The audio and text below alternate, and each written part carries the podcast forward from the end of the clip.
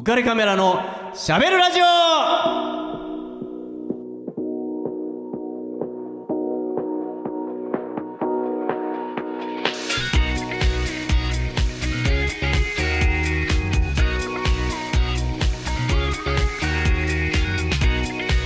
皆さんこんばんは。ウェディングフォトグラファーの田底和彦です。こんばんは。レースクイーングラビアアイドルとして活躍中のいおりんこと中谷いおりです。イエーイ。えー、家なんですけどちょっと、僕ね今日この話をしようかなと思っていて。なんでしょう？あと今年のねはい。2月にちょはいっとショッキングなえーニュースが飛び込んできたんですよ、はい。えー知ってるかなと思うんですが、はい。あの音楽プロデューサーのはい。梶浦由紀さんはい。が、えー所属事務所をはい。退社されるという、まあ、ニュースが流れたんですね。はいでまあ、梶浦由紀さんご存知の方もいるかと思うんですが、はい。えー彼女がプロデュースしていたのが、うんカラフィナっていう、えー女性3人組の、はい。えーとまあ、コーラスグループはい。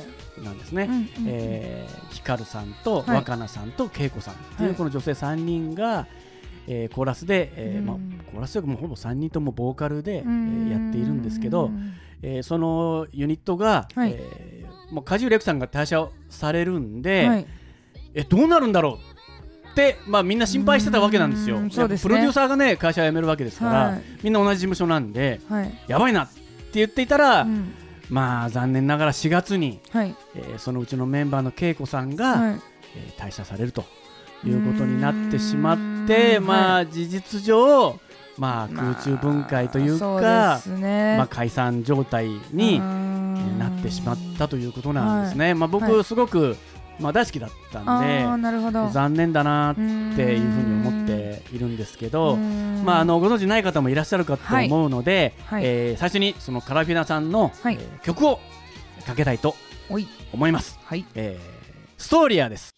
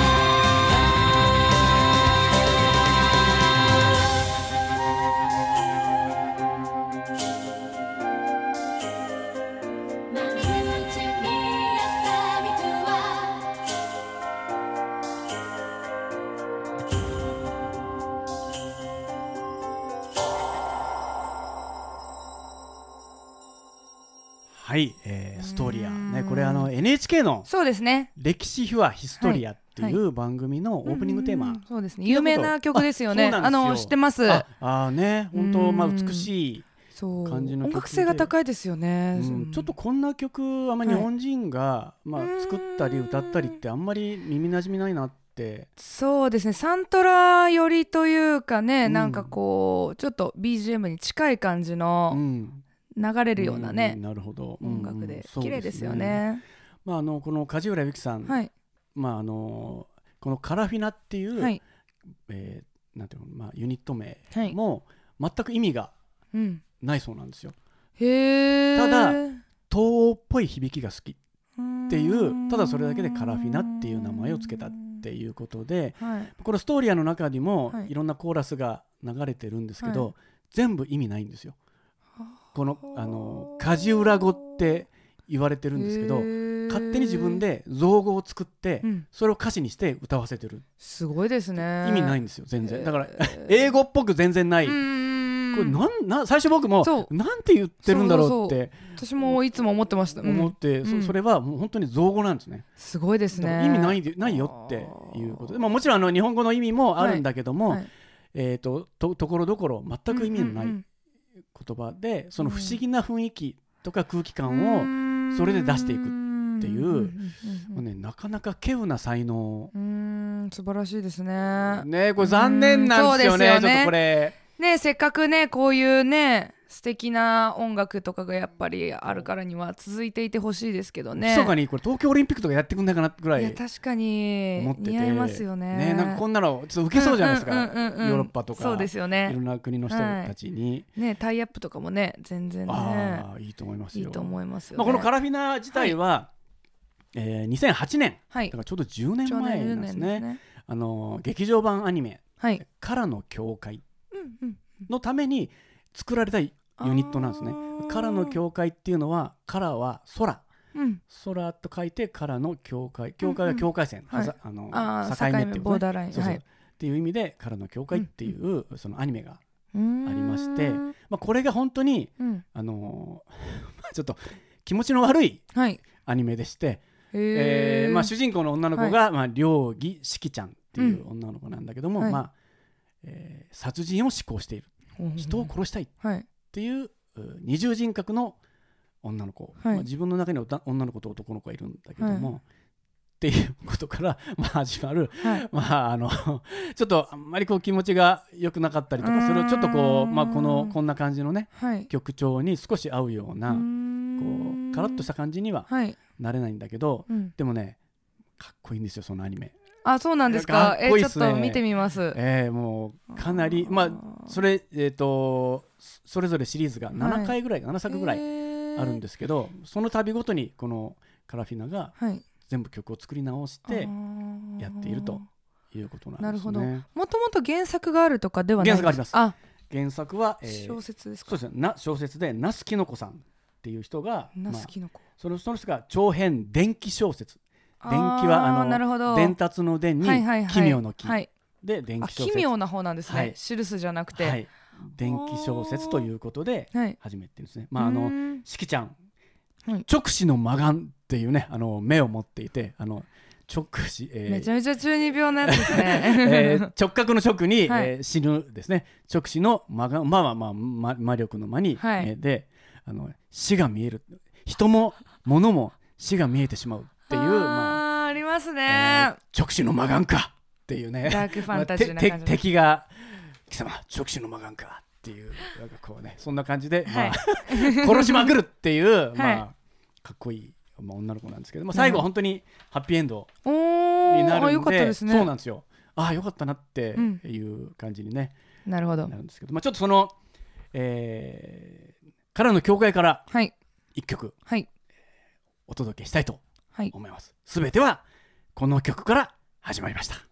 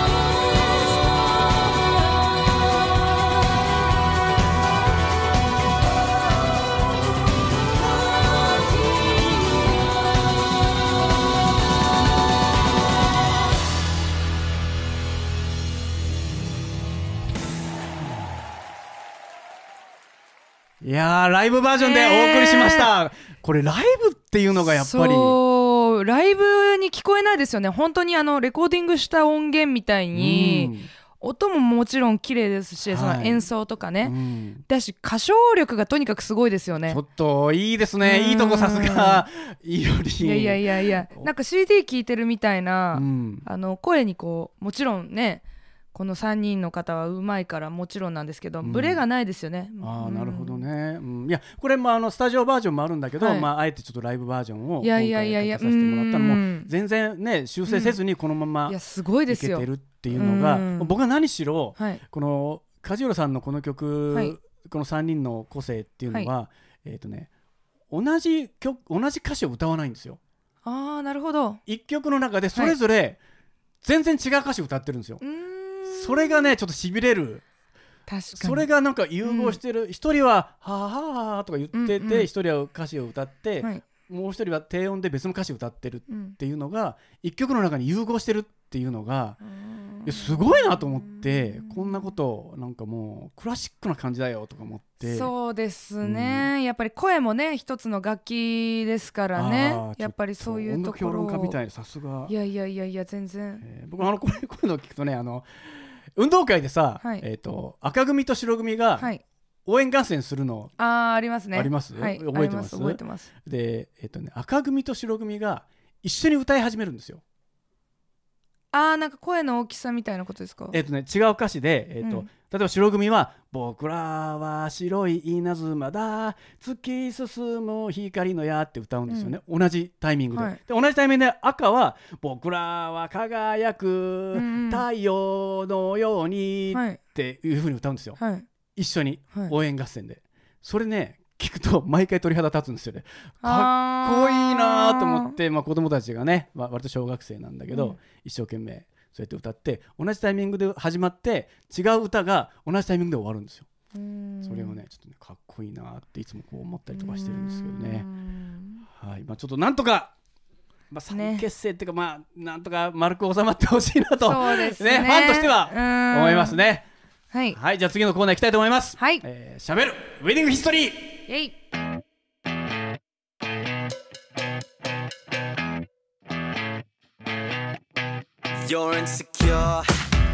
はい、えーこのコーナーはですね、えー私ウェディングフォトグラファーの、えー、田底和彦がですね、はい。えーまあ、ウェディングの現場で、まあ、いろいろ経験したことを、うん。まあ、ちょっと皆さんに、はい。えー披露しようかなと思ってるんですよ。はいうーんまあ、何しようかなと思ったんですけど、はい。うーんちょっとね、うん。まあ、ウェディングといえば、はい。まあ、ちょっとサプライズかなって。そうですよね。やっぱりね。大好きじゃないですかサプライズ。まあね。で僕がまあその経験したことの中で、まあ、はい。いくつかあるんですけど、はい。えー僕の友人がねうん。結婚するっていうことでそれで、えーぜぜひ写真もはい。撮ってくれよとうんうんいうことなんで、もうお安いごよすよとはい。いうことであややろうやろうということで、まあ、うんやってたんだけど、まあ、僕友人なんで、はい。あのその友人その新郎さんはい。友人の新郎さんうん。の友達も僕知り合いがたくさん一緒に来てたんですよ、ね。うん。だからワイワイガヤガヤ。まあ本当まあパーティーですよねどっちかっていうと。すね。そんな感じで披露宴をうん。まあやってたわけなんですけど、はい。一個だけちょっと残念なうんことがあって、うん。えー、と実はまあみんなが認めているはい。その新郎のはい。一番仲のいいうん。同い年のうん。友人がはい。来れてないんですよ。あーなるほど。来れてなくって、まあ、彼アメリカに住んでうん。るんで、なるほど。まあ、仕事の関係で、まあ、来れなかったんだなということでいやでもいや来るべきだよなみたいなことを、まあ、うん。うん。みんなが言っていたんだけど、まあ、うん。もちろん新郎が一番うん。来れねえのかよみたいな俺の結婚式だぞみたいなそうですよね。やり取りが、うん。まあ、散々あったらしいんですうね、ん。だけどまあ残念ながらうん。来れなかったはいとい。うことで、まあ、披露宴は進んでいって、うん。えー司会の方がこうん。こでうん。一人ゲストを紹介しますとお。いうわけですよ。これは？もうね。うん。ででも僕らもちろん僕らはうん全然彼が出てくるとは思ってないわけですよ。はい。ね当然新郎も。うん。でドアがバーンと開いたらはい。そのどうしても呼ばなきゃいけない彼がうん。いるんですよ。キャーもうままず新郎さんが飛び上がりますよね。まず新郎飛び上がりましたからね。あーまあそうですよね。なんでここにいんだよっていう仕事どうしたみたいな。えー、すごい。仕事ちゃんとやらなきゃダメだろって言って、いやいやそうじゃないからみたいな、うんうんうん。あの、ねあの、ん。違う違うお前に、うん。を驚かすために、まあ、最初からいけてたのに。そうそうそうまあ ちょっとねあの壮大な、まはい。あサプライズで、はい。いやちょっとその日はと。うん。いやだって半年も前からお前を誘ってるのに なんでその日だけピンポイントでダメなんだと、いやいやいやこうなんだ、ああなんだっていうことで、まあ、散々まあ理由をつけて、うん。まあ、来なくって、まあ、それはこの驚かしたいっていうはことのために、まあ、うん。そうしてたんだっていうことで、みんな知らなかったんで。いいいね。ー なんか。司会者と、まあ、本当本人ぐらいが知っていてはああとはもう誰も知らなくてもうそれ見たらその2人の間間柄を知ってる女の子たちは、うん。みんな泣き出しちゃって えー、来てくれたんだみたいな感じで、まあ、いい友情じゃないですか。いい話ですね。ねなんかうわーって言ってうん。もう、まあ、一人でその子はねもう持っていきましたからねもそうですね、はい。完全ヒーローですね。う完全にヒーローですね、でもう本当にわーってでも抱き合って、うん。まああのアメリカに住んでるってはい。いうことで、うん。まあその2人はうん。これもまあみんなが知ってる話でまだ若い時から、はい。俺は、えー、と動画うん。をの会社のうん。を作って社長になるほってその新郎の人は言ってういて、うん。そしてそのアメリカから来た彼はその時に俺はアメリカに永住する。お。お互いに夢叶えようぜっうん。て言って頑張ってたんですよ。ほそうして彼はもうすでにうん。アメリカに家庭を持ってあら。向こうで仕事をして生きてるわけなんですね、そして新郎さんはうん。約束通り動画会社の社長としてすごー。いやってるんですよ。だから本当、まあ、立派だなってうーんそういい思うですしね。なんかこう2人がそうやってそういう形でうん。約束を守ってうん。再会するっていうのは、まあうん。本当素晴らしいなって思って、うーん。ちょっと熱くなる。すごいですね。ねえ本当すごいうんねいい話だなって、まあ、僕はその時もちょっと感動したんですけど。そうですね。やっぱ男同士のね男性同士のあの友情っていうのもまたね女の子とは違う感じでやあっぱ見てーいて好きですね女性でなんかこうウェディングとか行ったことあります？あもちろんもちろん、えーなんか感動とかしました、まあ、しますね、えまあでも可愛いなー、あルックスが、えーうん。ウェディングドレス好きですか？好きですね。あはい。まあえーね。仕事では来ますよ。あーそっかそっか。はい。うん。たまにありますけど、うん。まあいいですよねねえ。あと結構私チャペルが好きです。あえ。ー教会が。うん可愛いですよね。なんか懺悔するとかってわけじゃないですね。数々の男。懺悔したい。いやそれはないですよ。あ本当ですか？手玉にとってすいません神様みたいな。いやいやいやいやいやい本当ですか？やいや悪い女です私みたいな。とないです。ないんですね。ないですよ。ちょっと目を見てい日って。々。貧困法制ですよ。すごい見てる。目力が。そうなんですね。ううんあそうねやっぱ和装よりもそのあでもどちらもいいですね。うちの母と両親が、うん。あの結婚式はあのなんかねどこだったっけな。なんか神宮とかその辺でやってたような気がするいや神社で和装でっていうこと神なんです社ではい。なんでそれもそれでやっぱりかっこいいないやそうですすね。もう本当割と今流行ってるからね和装ね。ねで女の子やっぱり似合うんだよねやっぱり、まあ、日本人ですからうねんいやでもイオリンの和装ちょっと想像つかない。いや多分似合わない。全然もう完全にはい。洋風な顔だもんね、そうですね。なんか海でやっぱやりたいですね。あ海でね。海で海の近くで結婚式を挙げたいですね。あーでも海でやってもいいもんね。全然。そうですね。みんな飲みながらうん。ビーチで、うん。私の友達であのジャマイカで結婚式挙げた子いてうん本当に綺麗ですね。中南米とかうん南米の方とかもいいなとか外国もやっぱ綺麗ですしね。ああそうですね、もう2人だけでとかっていうね。のがねロマンチックな、まあまあまあえー相手探しからそうですね。始めます。